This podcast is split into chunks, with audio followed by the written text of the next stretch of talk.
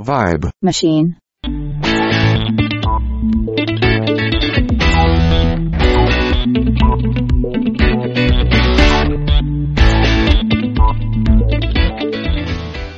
Hello everyone and welcome to Undercovers, the podcast where we chat with artists that have created some amazing and iconic album artwork. And this episode we get to hear from Nick Pritchard who has spent 10 years as the creative director for Epitaph Records and is now the creative director at AEG Live and Golden Voice who organise festivals like Coachella amongst a, a million other things. How are you going today Nick over there in LA? Oh, I'm doing great. Uh, just a quick correct, uh, correction. I'm actually not working at AEG anymore. So I'm actually freelance. So as of a couple say, months went- ago. So I went off your website, so I apologise for that. yeah, I haven't, I haven't updated that yet, but yeah, that's a recent development. Um, well, that's good because you've done a lot of freelance work as well with labels like Equal Vision, Doghouse, and even Domino Records. That um, that's a pretty big repertoire of um, pretty iconic labels. How the the first question I've got is how how did you start in design and how did you end up working at Epitaph? Um, I started in design, I want to say early nineties. I, uh, early, I started getting into the punk scene, you know, through kind of the same ways a lot of kids my age did with like Nirvana and stuff like that, Yep. but then started getting more into the underground and, uh, started producing my own zines. And from there, just the, the act of laying out, uh, zines and stuff like that just really turned me on to design. And I want to say, uh, in the late nineties when, with, uh, labels like Jade Tree Records, Mhm. um, their visual aesthetic just really blew me away. I think, uh, it was Jason from the band The Promise Ring. His, Mhm. Yep. his aesthetic, his visual aesthetic was just, it, it just blew me away. So I, I became really fascinated with design, went to art school, um, got out of art school and, uh, was working at a multimedia company down in Baltimore and just randomly, uh, was making these just kind of Photoshop collages and putting them online. I got featured on a art blog and, uh, the owner of Epitaph Records, Brett Gurewitz, just happened upon it and, uh, shot, shot, shot me an email and, uh, he's like, Hey, I like your stuff. I think I remember one of my collages I used a, um, an image of the band The Locust and he was just getting ready to sign that band. So he's like, Oh, Right. He's- like, okay, this, this kid knows what's going on. He's a punk rocker. So, so, uh, we started doing, I started doing freelance for him for about a year. And then, uh, he, he said, you know what? You're doing so much work for me. I was living in Pennsylvania at the time. He's like, I want to just move you out to California and have you be my creative director. So Wow. yeah, that's Wow. that, must have been quite a call because, uh, you know, not too many people would get that call from Brett Gurewitz. Yeah, yeah, it was, de- I mean, it was definitely a, a process. I mean, we, we worked together for a year over the phone and we definitely became friends. It was, it was definitely a, I don't know, um, I don't know how to say it, meeting of the minds, but we just really, we did, we just really vibed off each other. And, uh, at, at the time, Epitaph, um, was kind of known as the, you know, Southern California punk rock label. You know, they had Pennywise and stuff like that. And, uh, around that time, 2002, 2003, uh, he really wanted to start branching out and not just Mm. be that, that skate punk label. And, uh, so he kind of brought me on not only for, uh, the visuals, but also to help, uh, sign bands and stuff since I was into, uh, kind of the newer, that newer scene at that time. So Mm. And and he he sort of also had the sub labels like Anti and and things like that. And mhm. um, the first album that I wanted to talk about because I, I want to chat about a whole bunch of them. That's okay. Um, Elliott Smith, Every Time I Die, Bad Religion, Circa Survive, Alkaline Trio Rancid. There's just there's so many, but um, but El- Elliott Smith um from um from a basement on a hill, of course, released after his death in 2003. Um, that is a big step away from, from sort of the punk, you know, that the labels were known for. How, how did, how did that come to, to be? Did, were you part of the process of sort of Elliott Smith's I guess, estate bringing that to Anti and then, and then how did the, the artwork come together?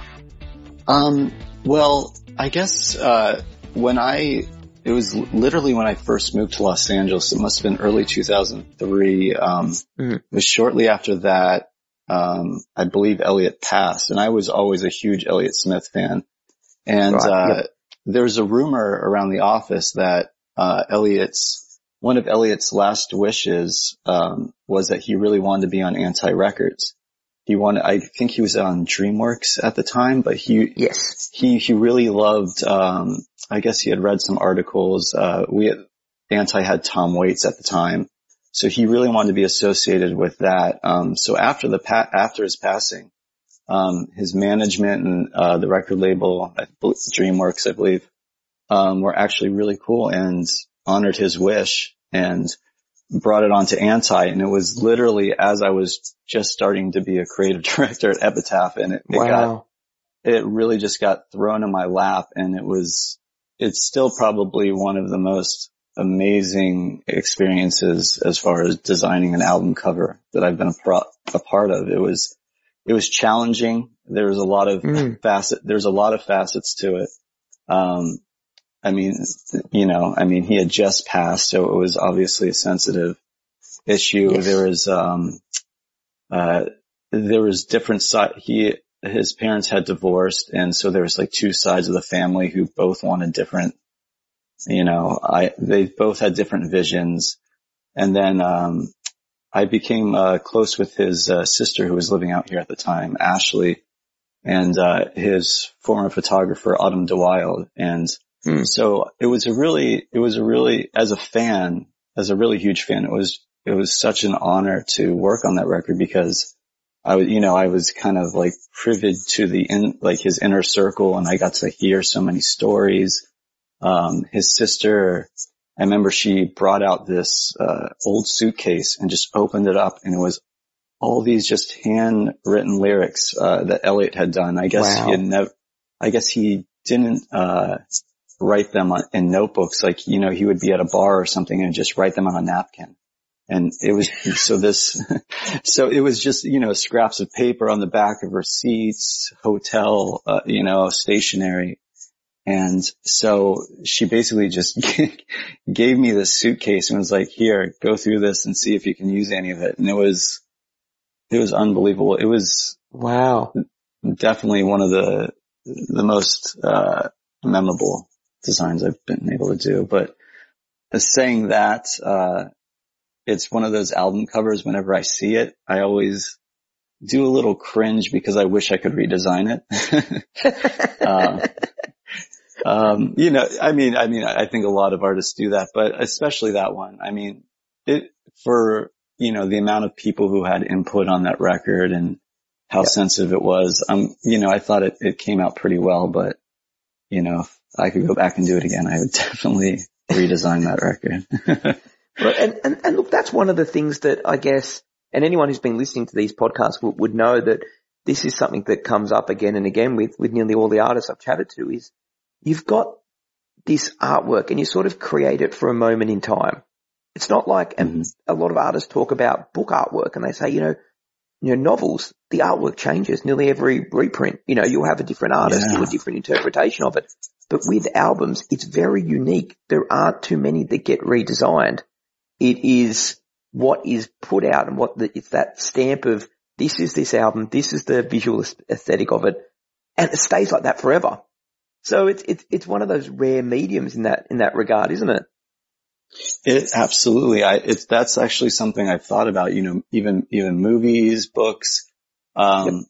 and I've and I've thought about the reason for that. And you know, when, when I've worked with artists before, it's, you really, you really need to connect with the artist because you're trying to fulfill their vision. Like this, it's, this album, the music is very personal to them. So once you link up, like, and you have, you kind of connect on that vision and you get on their, their vibe, that's, mm. I, I think, I think it, in a way that that visual becomes part of the music as well, where it doesn't with a book or a movie. It's because it's very, it's, it's a very, very personal. It's in, you're trying to reflect the emotion of that album. So it's definitely something I've thought, I've thought about and yeah. Yeah, it's, it, it is strange, isn't it? It's like when you hear a, a song from an album. So, you know, any, any like whenever I hear, um, Los Angeles is Burning by Bad Religion, I instantly think of the album cover. That's, it's mm. sort of the, in that, you know, background noise in your head, you go, oh, that song, oh, that's the album cover, that's where it's from. Um, mm-hmm. and, you know, you can also, and you can also with artists pick, often pick the era that it's from as well by that visualization. You sort of go, oh, okay, that's from that album. Okay, I get when that was and what they were doing around about then. So it's, you're right. It's one of those, you know, it's, it's so connected. Um, so look, but, but with, with Elliott Smith, it, it is one of those ones where so many people hold him close. It's sort of like that Jeff Buckley thing, right? Where right. anything that, that comes out, especially after their passing is just snapped up and, you know, over analyzed in a way or, you know, they're trying to find the hidden messages in there. So it, it, it, it must be very, like you're saying, you know, it's incredible, but it must be very satisfying as well that, that you've got to have, you know, just a little piece of that. Absolutely. It's, you know, I mean, I, I come from a musical family. Uh, my dad, uh, he, he used to work for uh, Fender and Yamaha as a sales rep. I have, uh, three younger brothers who are all musicians. I, for some reason, never got that, that, that music, the music talent, but, um, I always wanted to be a part of it. And, uh, doing visuals and it was, it was the next best thing for me is to connect to these artists. And it, you know, I mean, music has always such, been such a huge part of my life. So to be able to be associated and, um, yeah, connect with artists, uh, on that level is, it's such, such an amazing experience. It's something I'm very thankful for. Most definitely. But look, when jumping, jumping around a little bit, Nick, let's, let's lessen the mood a little bit from, from Elliott Smith and let's go to, um, probably the, the artist or the band that most people think of when they hear Epitaph and that's Bad Religion for obvious reasons. um, yes. were you a fan of Bad Religion? Because you, you sort of mentioned you're a fan of all of that sort of punk scene. Were, were Bad Religion one of those, one of those bands that you held in high esteem when you first came to Epitaph? I'm, I'm going to make a big admission here. I was heavily into the punk scene, but Bad Religion was, uh, a band that I never got into for some reason. I, I remember being in wow. middle school and, and, uh, I don't, I was in, uh, at a very young age, I was exposed to a lot of weird music. I remember being in sixth grade and listening to bands like Cannibal Corpse and stuff. So when I heard of bad, when I heard of bad religion, like I would, I saw, you know, some of their aesthetics, like the, the crucifix X'd out. Mm. And I was like, whoa, this is going to be really intense music. And when I heard it, you know, it's, it's more pop punk with that kind of beach boy, you know, kind of vocals. And, uh, I, uh, I, I didn't really appreciate it when I first heard it, but, um, truth be told, as, you know, as I came out here and as I got, as I started talking to Brett, I started going back and listening to the catalog. And I realized like how much I had, how much I had missed and how prolific they really were. But, you know, what, growing up, I was like a, this young punk and into anything that was really extreme. I'm like, ah, these guys aren't really extreme. Like they're just posturing this like, you know, evil look, but like it took me a while to get, uh, yeah, into their music. so that's definitely, definitely a big admission. I don't but think you, I tell a lot of people. I don't think I tell a lot of people that. oh, well, we'll, we'll, I was going to say we'll cut it out of the podcast, but we're not going to. So. oh no, no, no. Everyone knows now. um, but look, you, you ended up from there, you ended up working on a bunch of their releases, um, both, you know, albums and DVDs and, you know, obviously across the whole aesthetic, but, you know, you did How Could Hell Be Any Worse, The Empire Strikes First, New Maps to Hell, just, just examples. But, um, The Empire Strikes First, that one strike, you know, really, um, you know, it's, it's one of the albums that I really get into when I listen to Bad Religion. And, um, it's also a bit of a first for the band from what I could tell because it doesn't have their name on the cover. How was that yeah. something that you and the band had deliberately come up with or was it just because the artwork was so striking? The, that was definitely a, uh, an, a, a talking point. the, they definitely wanted, they definitely wanted their name on the cover. It was definitely odd for them not to do that. Um, but I, I can, once I showed them the imagery, I, I convinced them that this is such a striking image that y- you don't need this. And, you know, I mean, I, I feel like a lot of the times if an album cover is strong enough, people are going to connect it. They're going to connect it to the music. You don't need, you don't need the uh, band name, honestly. Mm. But, um, I mean, that was, yeah, that was one of the first records I did for them. And it's funny because my old roommate is that is the uh, guy praying on that cover. We shot that. Really? Like, we shot that basic, like the photo was literally shot with a Polaroid camera in the, I think the first house I lived in Los Angeles. We, my roommate, I just said, Hey, find a, a shirt and tie, took the photo and then, uh, yeah, did my work to it. There you go. Something that not but many people would know about. that, yeah. And that's, that's, I mean, if, I mean, you go through a lot of my epitaph work. I mean, I always kind of operated in that fashion with the, uh, I always liked the DIY. It was never like a hire a model. It was always like, oh, you're, you know, you're my friend. Okay. You're going to be on the album cover. You're going to do this. you know, I always liked including, I always liked it to be very organic. I didn't want it and very DIY and I wanted to always keep that kind of in mind when doing this stuff. And, and, and was that something that I mean, obviously that's something that Brett would have seen in, in your artwork and the reason that he brought you on board, but was that one of the things that, that you and, and he spoke about, you know, with the aesthetic and, um, because, you know, even at that time, by the time you came on board, Epitaph had a very big worldwide brand. You know, you're sort of taking over, you know, sort of like the Coca-Cola of the, of the, of the, of the indie music world. Um, mm-hmm. was that something that, that you, that you and Brett spoke about, you know, keeping or enhancing that, that, that brand? Absolutely. Yeah. I mean, as I mentioned before, I mean, when I came on board, they were still kind of known as that Southern uh, California punk rock and their mm. visual aesthetic back then was very, um, kind of like 50s race car or like, you know, those monster, drive, like almost Ed Hardy-esque kind of stuff. Mm. And, uh, I remember having a conversation with Brett on the phone one time and, you know, talking about, um, how could hell be any worse? Their, their first record, which was just red, you know, stark with the, a cityscape of Los Angeles. And I was like, mm. you know, really getting back to that, like that DIY punk aesthetic and not being so cartoony, um, which is where they're kind of at at the time. And, he he was feeling it. He's definitely feeling it, and we we wanted to create just a a whole new look for the label. I mean, I remember the logo was redesigned.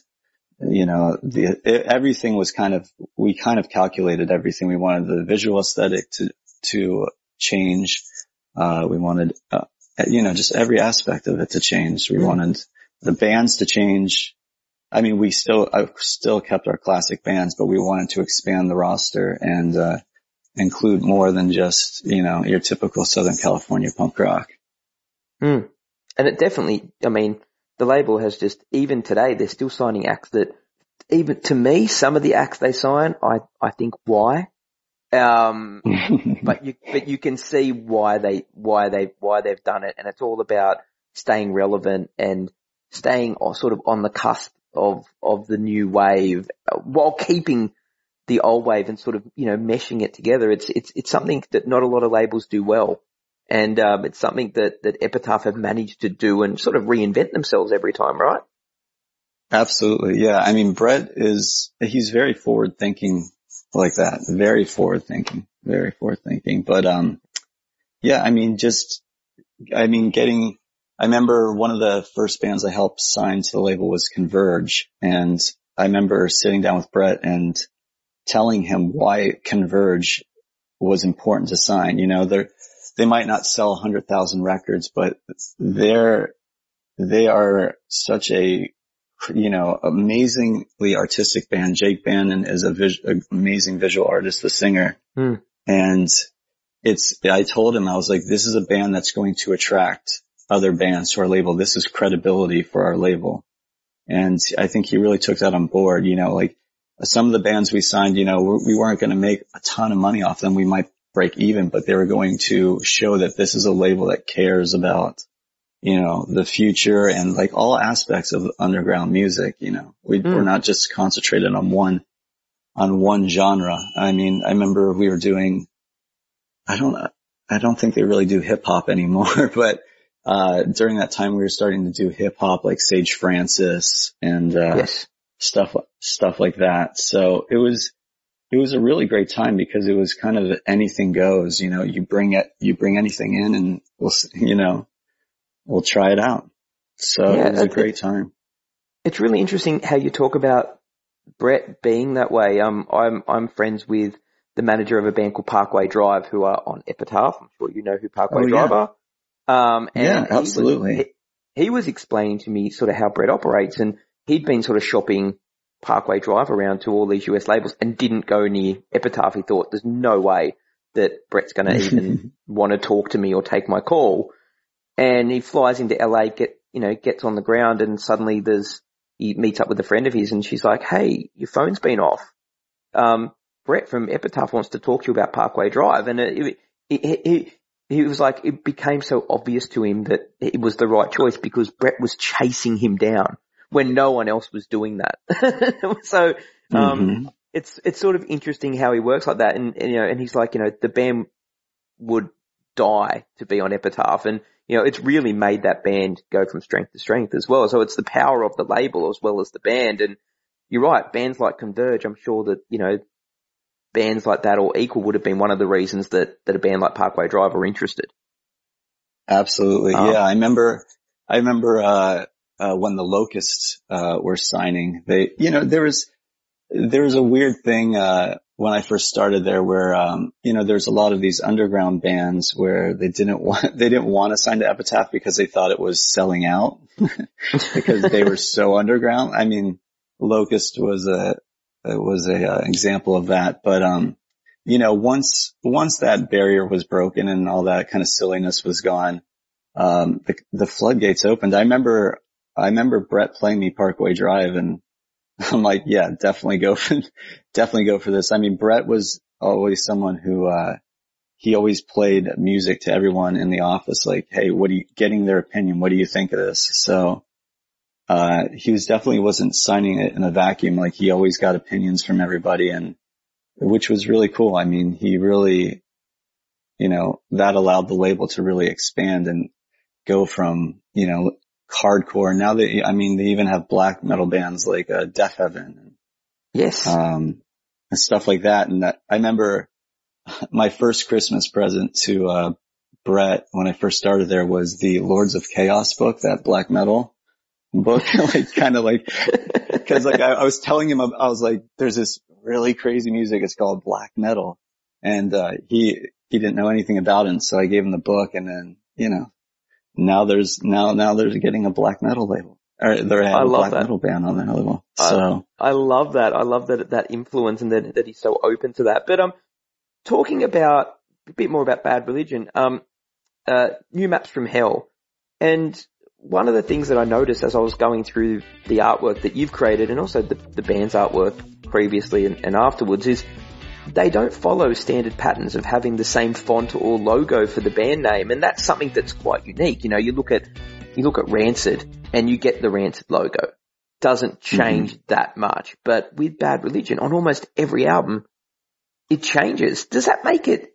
And like I said on Empire Strikes First, doesn't exist at all. Is it? Does does that make it easier or harder for someone like you when you're trying to create the artwork? Uh, it it definitely makes it easier. I mean, with Bad Religion, we did use, uh, I mean, their, their official font is Friz Quadrata uh, bold. So, hmm. I mean, I, I did use that font. I mean, if you look closely on uh, all the releases, whether it's on the cover or not, it's used, but I always never wanted to just use it just, you know, that, you know, mm. just the way it was. I would, I would cut it out. I would make stencils of it. Um, like on the uh, DVD cover of Live at the Palladium, it's that, it's their font, but it's, you know, it's, I cut it out as a stencil so it looks a little dirty. Um, so, I mean, that's definitely, I mean, they definitely have kept that font, but they allowed me to kind of play with it so it, you don't, you look at it and it, it kind of resembles their, their logo, their font, but you know, they they definitely gave me creative freedom to go do whatever I wanted with it. So. Excellent. And, and, and when they, when they're creating the art or you're creating the artwork for them, do they come to you with sort of the concept or, or do they, you know, do you, do you listen to the album? Do you get the major, you know, the major points of what, you know, what they're trying to convey and try and do a visual or is, or the band giving you input as you're creating it? Um, they usually it was with Bad Religion specifically, they would, uh, Brett would play me some music. He would give me the kind of the title of the record, but he would really let me run free with the visuals. Um, uh, and like, uh, new maps of hell, it was, I really felt, I mean, since their first record was how could hell be any worse? And it was mm. that lands, that landscape of, uh, of Los Angeles. And I thought new maps of hell, you know, it, it kind of harkens back to that, that first record. So I wanted to, uh, create another cityscape, but make it really dystopian and, and mm. dirty and grimy. And it, you know, it still has elements of LA, but it's all collage. You've got the Capitol Records building, you got the Hollywood sign, but it's all kind of smashed together. And, um, yeah, it's definitely, I think at that, at that point, it's definitely how I saw Los Angeles too, you know, as this, you know, this, this place where people come and, you know, they think it's this heaven and you get into Hollywood and you're like, okay, you know, there's pot, it's the level, oh. the extremes of the, of how people are rich and the amount of people who are poor. It's just staggering. And you just see that. And that, that's what I really wanted to convey on that, on that cover was, you know, it's Los Angeles is definitely can be a hell. so it's, it's, it's interesting. I've been to LA a few times and I can remember the first time my wife and I went there and we were so excited. We got off the plane and we're driving on the freeway and I'm, we're looking out the window. We're like, we're in LA and on the side of the road, there is literally rubbish stacked on the side of the road. yes. Where are we? Yeah. You know, and then you get yes. into Hollywood and you're like, like, there's a reason no one lives near Hollywood or comes in here. Um, and then you sort of, and then we're on, we're on a bus because we hadn't figured out that everyone drives in LA at that point. And uh, to be honest with you, they'd just updated all the metro system and the metro trains were amazing, but completely empty because no one catches mm. trains. Um, mm-hmm. you know, remember talking to someone who worked there and they're like, yeah, we've just spent, you know, eight billion dollars on this and no one uses it. And it was beautiful. Um, but I can remember being on a bus and going to, through to Beverly Hills and it was like, you know, poor, poor street, poor street, poor street, extreme wealth, yes. extreme wealth, extreme wealth, poor street, poor street, yes. poor street. and that, and, and when I moved out here, I was just, I was staggered by that, you know, just the, that, the ability for, you know, these gorgeous houses and then right next, you know, next yeah. block, like you said, it's just, it's the most poorest conditions you could see. It was just, it was shocking to me. I remember, uh, driving down Sunset Boulevard and, uh, I think with my girlfriend at the time and I was just joking around. I'm like, people dream about coming to Hollywood and you look around, you're like, and this is the reality of it, you know? It's, yeah.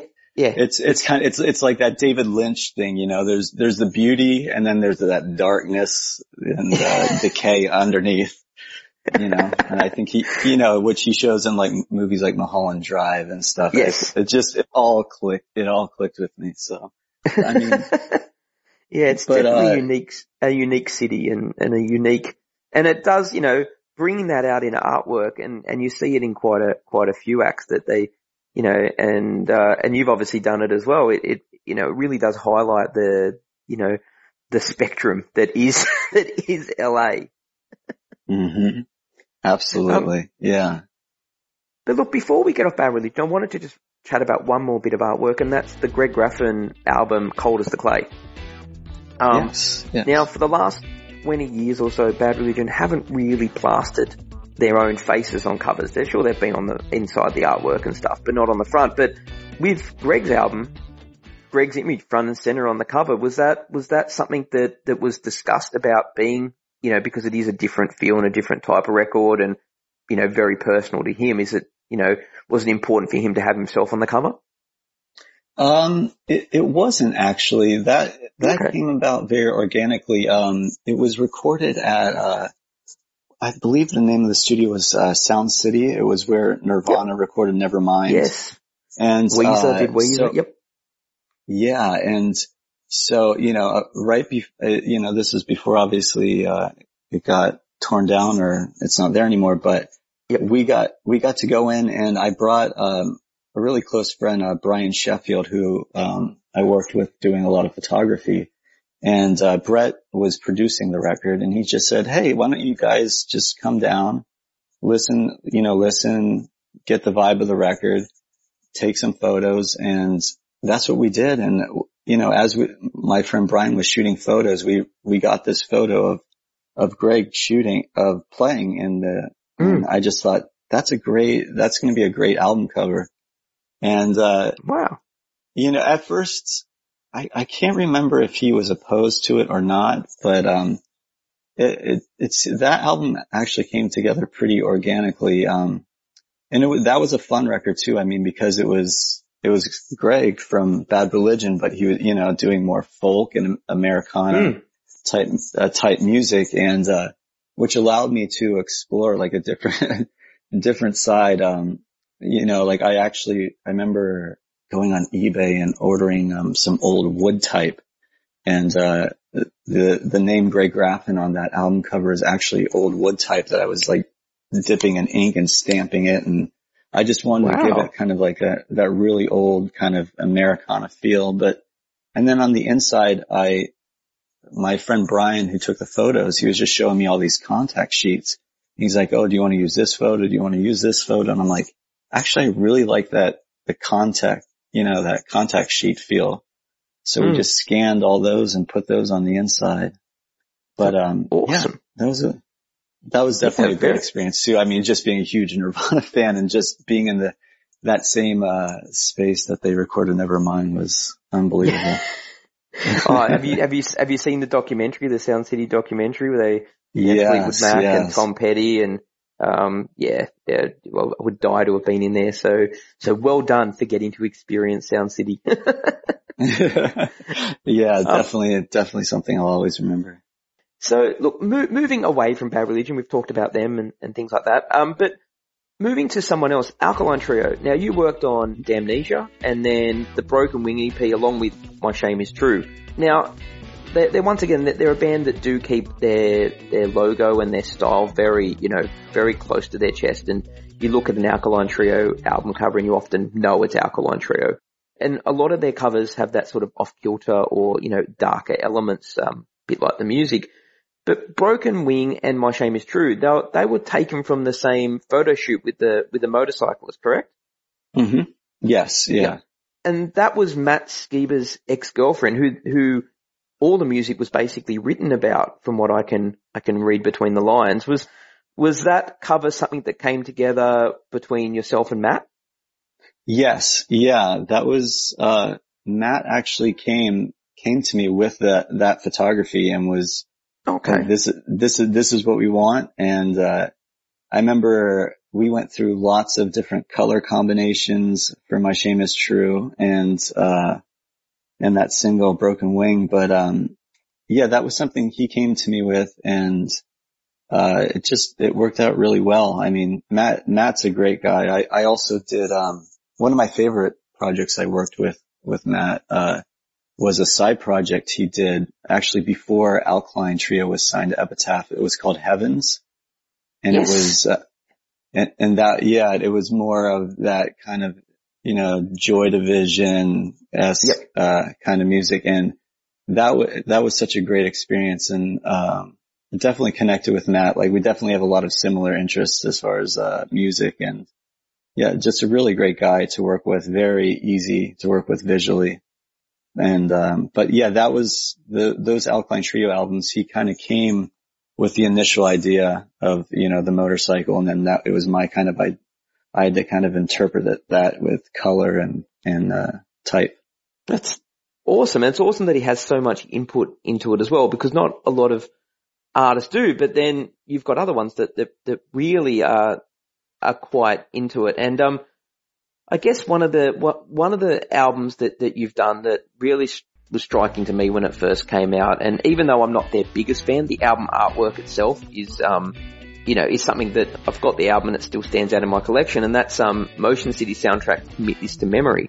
Mm. Um, to yes. me, it sort of has that, and I, I'm guessing I'm picking up little bits of it, but that, that sort of Husker Du element where Grant Hart, um, who would do all their album covers would, would cut and paste sort of tech, you know, bits and pieces together, that sort of collage.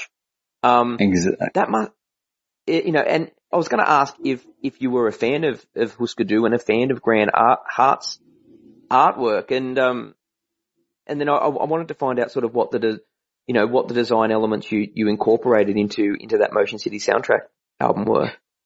Um, I'm definitely a fan. I'm, I might, it might have had a, a, subconscious effect on that artwork. Now that you say it, I've never thought of it, but, uh, I've never thought, but it, that, you know, you never know what, uh, inspiration, you know, seeps into your brain and then it's going to come out. But, um, yeah, that, that cut and paste look and was such a, I mean, it's, it's always been kind of my go-to as far as, uh, what I love visually. And, and mm. that's another, and that's another, um, a little fun fact for the album cover of that. The guy that's on the cover of, um, commit this to memory is my roommate, who, who was my roommate at the time, Matt. He was also the, uh, uh, person on Bad Religion's, uh, The Empire Strikes First, the praying guy. So that just shows, it just shows it's, and I worked, I worked with Matt at uh, Epitaph. Um, so it was always just, yeah, a family thing. But as far as, I mean, that was, that's definitely one of the albums I'm really, really, uh, proud about, you know, just, it was an interesting experience because, um, the singer actually gave me, uh, I guess he had been on Warped Tour and he had just written his notebooks. He had a bunch of notebooks with, you know, personal stuff in it along with the lyrics and he just literally just dropped them off at my desk at work and was like, scan these, use whatever you want. And so, you know, the inside of the record, you have, you know, all these little scribbles and writings and like that's actually from his notebook. And, um, the collage elements, I believe Josh, the guitarist, I remember him saying that he wanted, uh, each, each band member inside the album cover, there's a portrait of each band member and he wanted, yes. uh, stuff coming out of their head that represented them. So it was, it was definitely a really great collage piece, you know, and it was a great learning experience, you know, getting to know the guys because, you know, I had to really sit down with them and talk with them and I remember going to the studio once when they were recording, uh, I, they were recording with Mark Hoppus from Blink 182. Mm. And, uh, we actually, the photos of the guys were taking right outside the studio. Like again, complete do it yourself style. We just literally took them out of the studio, put them in front of the blankest wall we could find, took the photo and then went from there. And, uh, that, yeah it is it is so cool how you sort of just you know grab them. There's no you know no professional photo shoots. It's just here, stand there, take a photo. We'll make that work. That is, and it and it you know it doesn't look like that on the album cover, but now that you mention it, it sort of it makes it that that more honest look, right? Exactly. Rather than rather than being in a studio and sort of have the landscape and then the portrait shot and all that sort of mess that um that a lot of acts go for.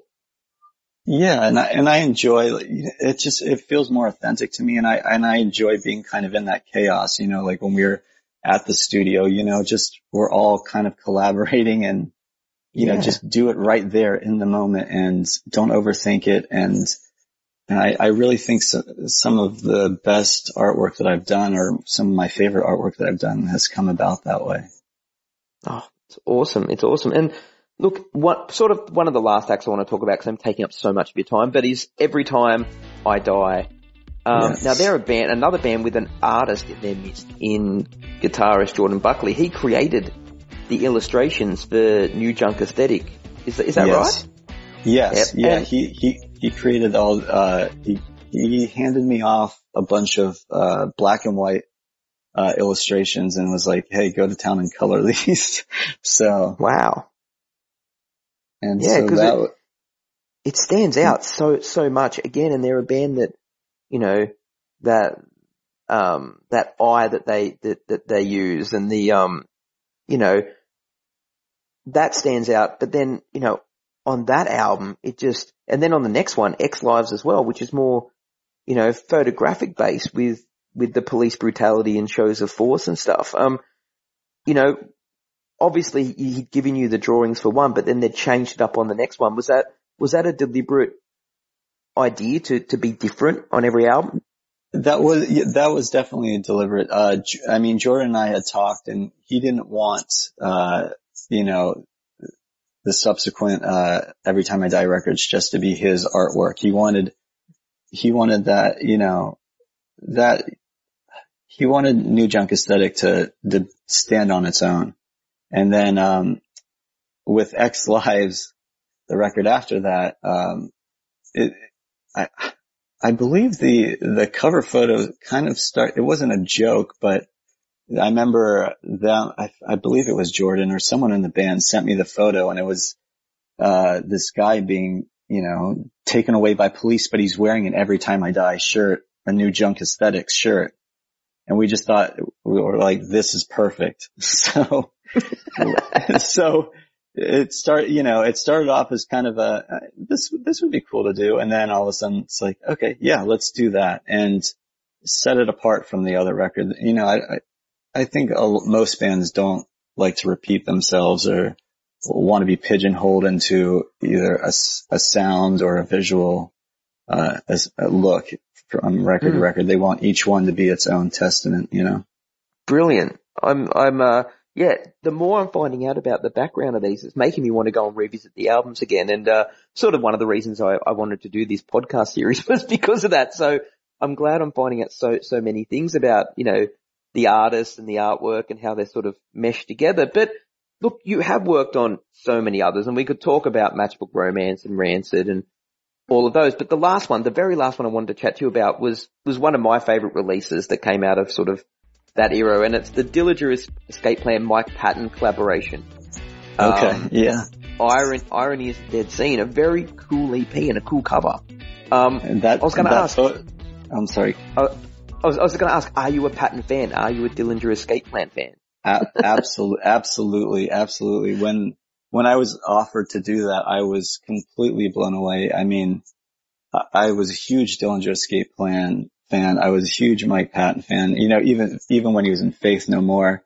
So Yeah. it was, it was definitely a bit nerve wracking, but, uh, the, uh, the funny thing is that on that album cover, the, the picture of the kid on the cover, that's a Mm. picture of me as a child. there you go. And uh, what was what was funny was that was never supposed to be the album cover. Um, the way we had set up the CD was it was basically you, I, I don't know how to really explain this without making sense, but um, basically at the plant there was the real album cover was supposed to be the back of that sheet, and that the back of the sheet was just this kind of blurred image with like metallic ink swirling in it. And then, Mm, yep. and then the reverse was supposed to be the picture of me. And, uh, at the plant, they actually screwed it up and that actually became the cover.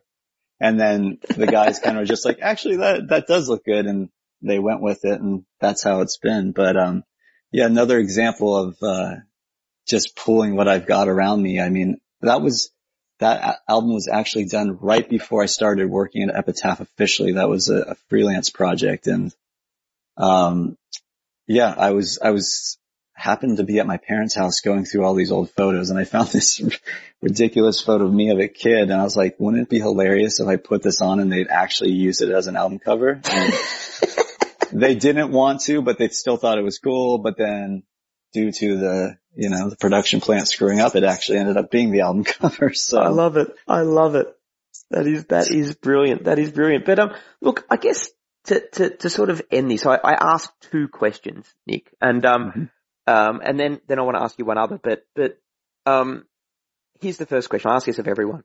if you had one artist you wish you could have designed for, who would it be? It can be an old artist or a current one. Oh man, Liv, li, uh, are, living dead, living, Living, dead, or, dead, or yeah, living dead. Yep. Oh, there's just one.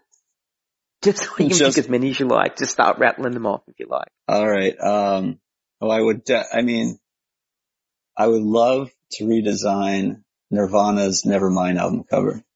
That would be one. Um, but then there's. I would. I would really love to design some records for uh, some more black metal bands like Mayhem, stuff like that.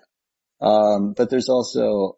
I mean, yeah, my I listen to every type of music, so you know something like uh some neo like dark neo folk bands like Current 93, Death in June, um, Daughters, uh, um, and even some of the like there's some new uh rap that I I really like um like Suicide Boys, uh, Look of Face, Springs Eternal, Fat Nick.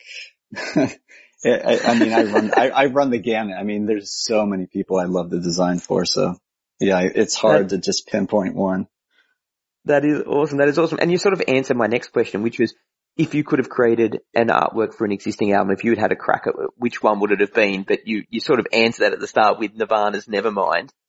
yeah. I mean, and it's an icon, it's an iconic, it's an iconic record cover. It's just, uh, uh, I look at it and I'm like, oh, it could be so much better. And, you know, it was, it's, it was very, I mean, it's, it was very in its time. It was early nineties and you look at the back of the album cover and the fonts and all this other Yep. stuff, but I would just, I would kill to have a, I would kill to take a stab, a stab at that.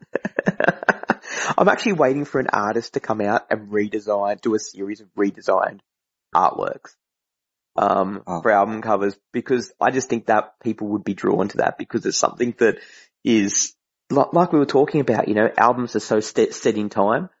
Um, and no one's really done it. No one's really gone, here are, here are my top 20 albums that I love and here are the album covers I would have done. That's, that's a great idea. I might actually, uh, Well, I might actually it. steal You- that. and- you do it and you credit it and you say, I got this idea of some Australian guy at 4am in the morning. That's, that's what I want to hear. but my, my very, my very last question is Mhm. what is your favorite bit of album artwork you've created? uh, my favorite would be the, uh, the band The Color of Violence. Mhm. Um, they, it was, uh, the guys from, from first to last, two of the guys, uh, and they did this side band and just really aggressive hardcore, but it was one of those albums where they're just like, you know what? I, I had had such a good friendship with them and they just trusted me because I'd worked on their album art before. They're just like, do whatever you want. And I, everything on that album was, uh, hand collaged. No, no like post production in Photoshop. I just literally scanned it, put it in the layout. And so that was probably one of the funnest. And I, whenever I look back on that artwork, it's just, it's the artwork that stands out to me the most. It's the one I'm the proudest of for sure.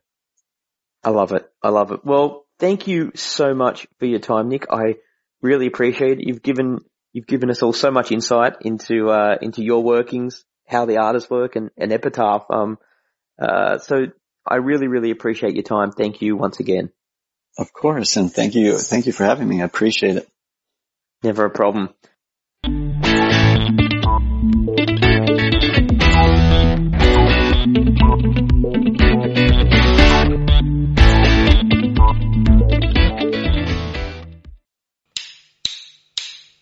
Vibe. machine